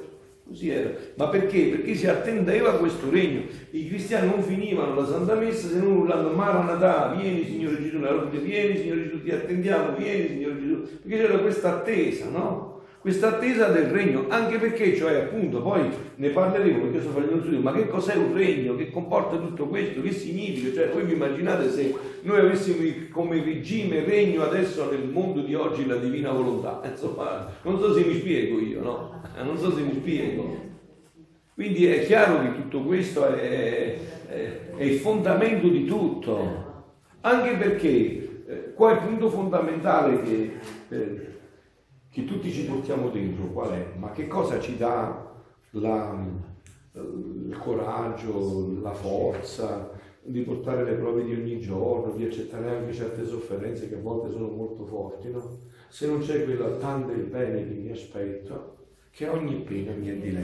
Cioè, se io sono afferrato a quella speranza, se quella speranza è diventata la, la fonte della mia vita, eh, è chiaro che questa speranza illumina tutti i momenti della mia vita, soprattutto quelli del dolore, della prova, della sofferenza, me li illumina, perché c'è quella speranza. Perché non è la sofferenza. Invece noi che cosa vogliamo fare? Anche qua ci lasciamo ingannare. Pensiamo di essere illuminati se possiamo trovare una soluzione a quella sofferenza, ma magari non c'è. Capito? Magari devi morire. E non c'è altra possibilità. Appunto. E invece qua sta la grazia enorme, no? Se noi sempre più ci fondiamo su questa speranza, Gesù la chiama così quando parla del regno di Scusa, questo, eh, ti annulla la speranza certa, per dire, non è la speranza napoletana speriamo, no, no, è speranza certa, non è che lo speriamo, chissà, no, è speranza certa che tutto questo deve entrare nell'umanità. E sapete anche questo, diciamo, che tocco di speciale dà alla vita di ogni giorno, nella certezza che tu eh, eh, aspetti che questo regno penetri e finalmente venga a prendere possesso di questa umanità, insomma, no? Penetri in questa umanità e anche il tuo apostolato, come ne giova di tutto questo? Se dentro ti porti questa speranza, anche a chi incontri portando dentro questa speranza, come? Si irradia. Appunto, irradia tutto l'apostolato, prego. C'è questa suora che, che parlavo ieri Sì. e che dice se tutti, è due mesi che sta leggendo, Mm. meditando le ore della passione, ha fatto già il primo volume, dice se tutti conoscessero questo sarebbero tutti Appunto. felici. E Appunto. lei è felice, mi- con un Eh, sorriso certo. mi viene a dire... Di una di suora questa- anziana, è questa suora? Sì, una ho suora 80 anziana che lei sta che inizia a conoscere il dono delle... Ma certamente, l'effetto è- lo porta come conseguenza tutto felice. questo, no? Cioè questa vita non può che portare nelle questo. tre condizioni no, Mm. per ottenere il regno Sì. di volontà. Il primo è chiedere, la seconda è sapere che io posso ottenere questo qua e la terza è che Dio brama Vuole. lui c'ha il desiderio per Appunto. dare questo regno. Quindi vi ricordate le tre condizioni? Ripetiamo domenica. La prima Allora, la prima è chiedere. Quindi Questo- la prima condizione è chiedere. Chiedere. Quindi pregare perché, incessantemente. Vi ripeto, ecco perché ho voluto questa adorazione, proprio per questo, per chiedere. Vi ricordate cosa dice Gesù nel Vangelo? Di quel servo, di quel giudice che non, non credeva a Dio e se ne portava di nuovo, non, non aveva paura di nessuno. Però quella vedova gli andava a rompere le scatole tutti i momenti non ne poteva più, dice guarda io non ho paura di Dio, né mi importa di Dio, ma però a capo sì, questo mi viene il mal di testa. Allora io a questa mo la accontento. per quella perseveranza. Oh, immaginatevi voi se una parte dell'umanità grida se voi, noi ci dimentichiamo dei fatti nostri e gridiamo giorno e notte questo a cospetto di poi qua stanno i veri fatti nostri perché fino a che tu pensi che hai risolto una croce non ti preoccupare che dopo ne troverai tu per un altro stai tranquillo non ti preoccupare fino a che ci sarai preso nella divina volontà ha voglia di passare da croce a croce insomma no? Cioè, quindi non è che il, primo, problema sta qua la soluzione definitiva sta qua allora ecco perché Gesù dice, guarda negli scritti, tante cose mi hanno chiesto già, ma nessuno ha chiesto solo ed esclusivamente questo regno. Cioè questa, questa deve, dovrebbe essere la nostra fissazione, il punto fisso della nostra vita. Sì, l'ultima che prendiamo però. Quando diceva, chiedete ogni cosa nel mio nome, però possiamo chiedere tutti, dice, però a chi chiede lo Spirito Santo il Padre Appunto. glielo dà. Perché la cosa più importante. Appunto. Nel Vangelo è lo Spirito Santo e in questa vita appunto è lo Spirito Santo che questa è la vita della divina volontà. Questo perché sarà lui il protagonista pieno di questo dono appunto bravo, proprio per questo parallelo tra il Vangelo e lo Spirito prima lo chiamava lo Spirito Santo appunto, adesso lo dono appunto, della divina volontà ma sempre appunto appunto. Anche perché una delle cose che si acquista la volontà è stato, uno stato di pace interiore quindi anche quello diceva San Francesco che ogni benediletto perché certo. acquista una mente pace che Adesso diciamo, non mi tocca più perché quella pace che imita Dio attraverso la volontà è molto più forte che anche di tutte le prove della vita, è certo Quindi perché anche le stesse prove di una maniera diversa, con positività. E anche qua vedi come si collega tutto, ma perché è più forte di tutto? Perché era quello con cui siamo stati creati. Le altre cose, i dolori, vengono dopo, non c'erano nella creazione. Ma ci siamo distaccati. La creazione nella creazione c'era la pace, non c'era l'odio, la mancanza di pace. Questo è venuto col peccato, quindi non ci appartiene, qualcosa di aggiunto alla natura umana. Adamo, quando ha aperto gli occhi una volta, lui già, già, si è trovato in questo stato di pace. Appunto, bravo. No, non solo, ma chi gli ha insegnato tutte le cose all'inizio? No, Adamo. Chi, chi gli insegnava tutte le cose? È Dio direttamente. Dio direttamente dentro gli insegnava tutto.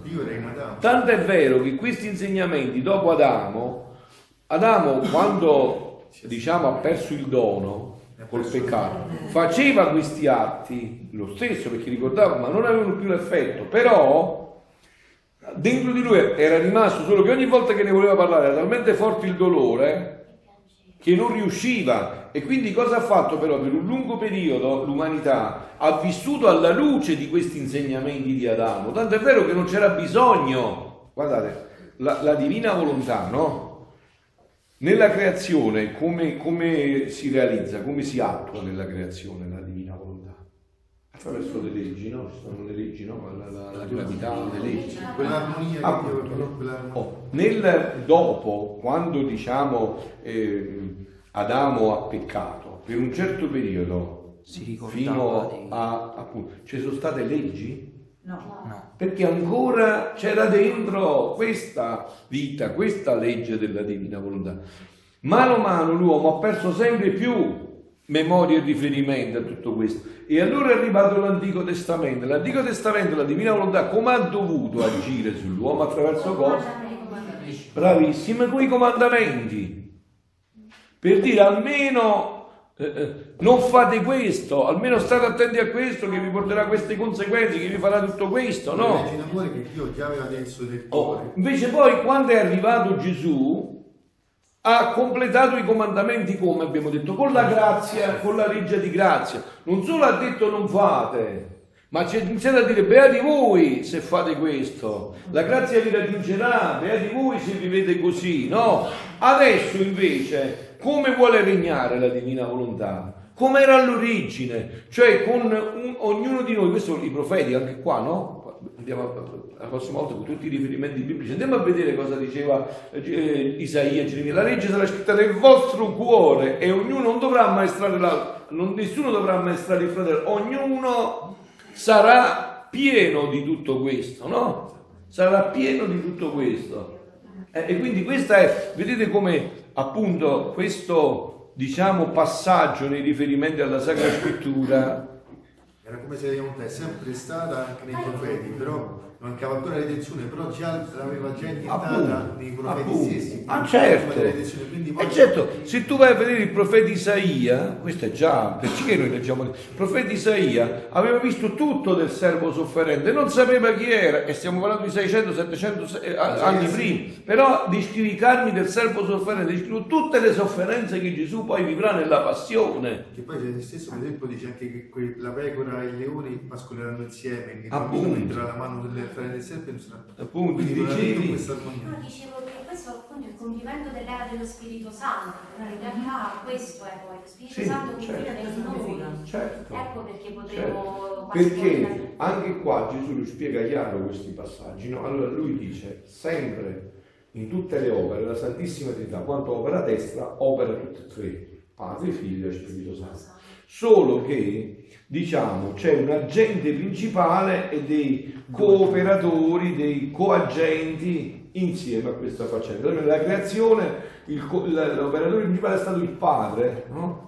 e il Figlio e lo Spirito Santo hanno collaborato in quest'opera in pienezza attraverso una sola volontà. Nella redenzione è stato il Figlio e il Padre e lo Spirito Santo hanno collaborato in pienezza in tutto questo. Nella santificazione, nel terzo fiat, lo Spirito Santo in cui il Padre e il Figlio collaborano in pienezza a tutto questo. Dicevi Tonino, scusa, l'ultima però poi ce ne andiamo perché se no togliamo tempo al silenzio. Riferimento allo Spirito Santo, a Cava giovedì sera si parlava di un giovanotto che partecipa diciamo, alle- Ai cenacoli. ai cenacoli, che però veniva dagli incontri del, del rinnovamento. Mhm. Allora dici, ma com'è che non ci possiamo fondere nello Spirito Santo? Ah, dico, direttamente con Dio non puoi accedere, devi passare attraverso Gesù. Bravo. Se tu ti vuoi fondere allo Spirito Santo, se io prego lo Spirito Santo non è la stessa cosa. Non è la stessa cosa, perché pregare lo Spirito Santo tu non stai in contatto. Se vuoi stare in contatto con lo Spirito Santo, con il Padre, devi fondere in Gesù Risposta perfettissima perché tutto passa attraverso l'umanità di Gesù prima ancora, tutto attraverso la sua umanità e se no è una spiritualità disincarnata, noi non possiamo fare nulla. Eh, ma il punto è che se io prego lo Spirito Santo non ottengo. Appunto. Se mi fondo in Gesù. Certo, è certo. Infatti come fa la Chiesa dopo ogni preghiera? Con Cristo, in Cristo e per Cristo. Eh, cioè, sempre attraverso questa strada. Questa strada, c'è stata una catechesi che c'è nel mio libro, eh, c'è una catechesi di, di Papa Benedetto, parlando di Santa Teresa d'Avila, cita proprio questo e questo io l'ho fatto vedere negli scritti di Luisa con che chiarezza è detto tutto questo, no? Cioè non si fa niente, c'è una catechesi di, di- di Papa Benedetto dove parlando il mercoledì di Santa Teresa d'Avila no, dice queste, queste parole che poi so- io mi pare che ho riportato pure il brano dove Luisa dice tutto questo, no?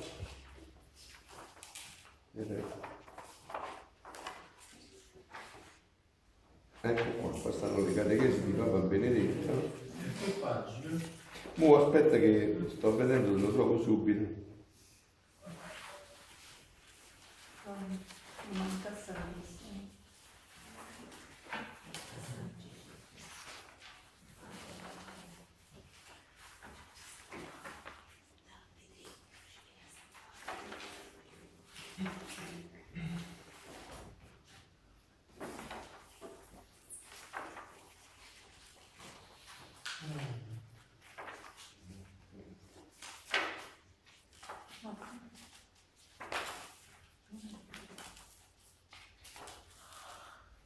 Ecco, era proprio vedi?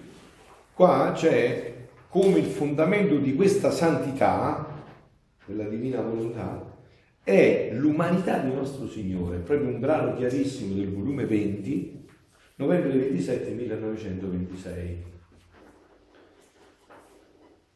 Eh, figlia mia, non ti distrarre, non vedi che il fondamento dell'eterno fiat in te è formato dai miei passi, dalle mie opere, dal mio cuore palpitante d'amore per onore della mia volontà, dei miei sospiri ardenti e delle lacrime infuocate dei miei occhi?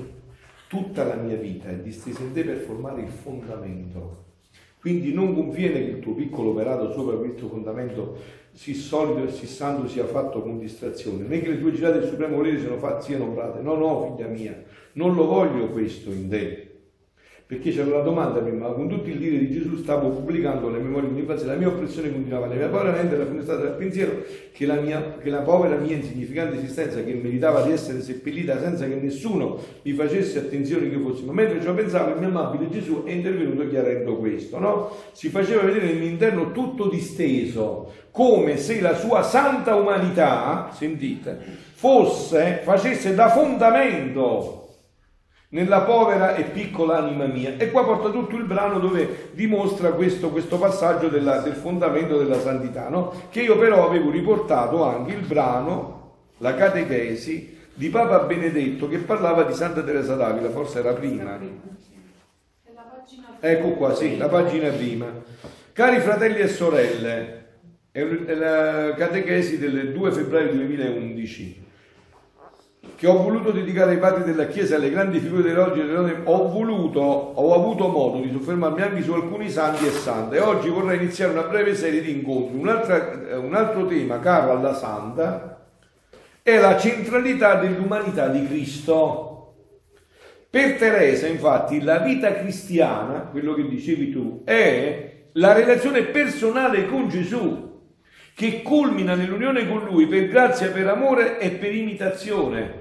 Un ultimo aspetto essenziale della dottrina settimanale è la perfezione come aspirazione di tutta la vita cristiana e meta finale della stessa. La Santa ha un'idea molto chiara. E che cosa diceva la Santa? Qua io l'ho scritto prima però.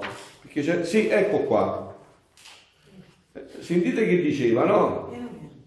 Eh, pagina 43 diceva eh, chi ha come amico Gesù e segue un capitano così magnanimo come lui può certo sopportare ogni cosa. Gesù infatti aiuta da forza, eh, va bene, infatti ho sempre riconosciuto e tuttora vedo chiaramente, sentite, che non possiamo piacere a Dio, quello che diceva, e da Lui ricevere grandi grazie, se non per le mani della sacratissima umanità di Cristo. Perciò eh, gli ho detto dei, negli scritti di Luisa, io le ho viste tutte queste cose per raffrontarle con la Chiesa, con la dottrina, col magistero e con la vita dei santi. E tutto coincide perfettamente. Gesù in Luisa ha esaurito tutta la santità umana per poi passare a questa vita divina. L'ha esaurita tutta. Ha, fatto, ha fatto un cerchio perfetto Infatti tutto il fondamento della divina volontà sta nell'umanità di Gesù, come diciamo anche nell'atto eh, eh di il centro della, del, della divina della consacrazione, il centro è l'umanità santissima di Gesù. Cioè, non c'è via d'uscita, da qua non si può uscire. Ma lo dice anche Gesù stesso Appunto. cosa voi chiedete. A Padre per me. Lo otterrete, se no non lo otterrete. È quello che diceva appunto, qualunque cosa chiederete nel mio nome lo otterrete. Bene, però adesso vi devo lasciare un po' di silenzio, eh, perché già è meno 20 e abbiamo 10 minuti. Eh.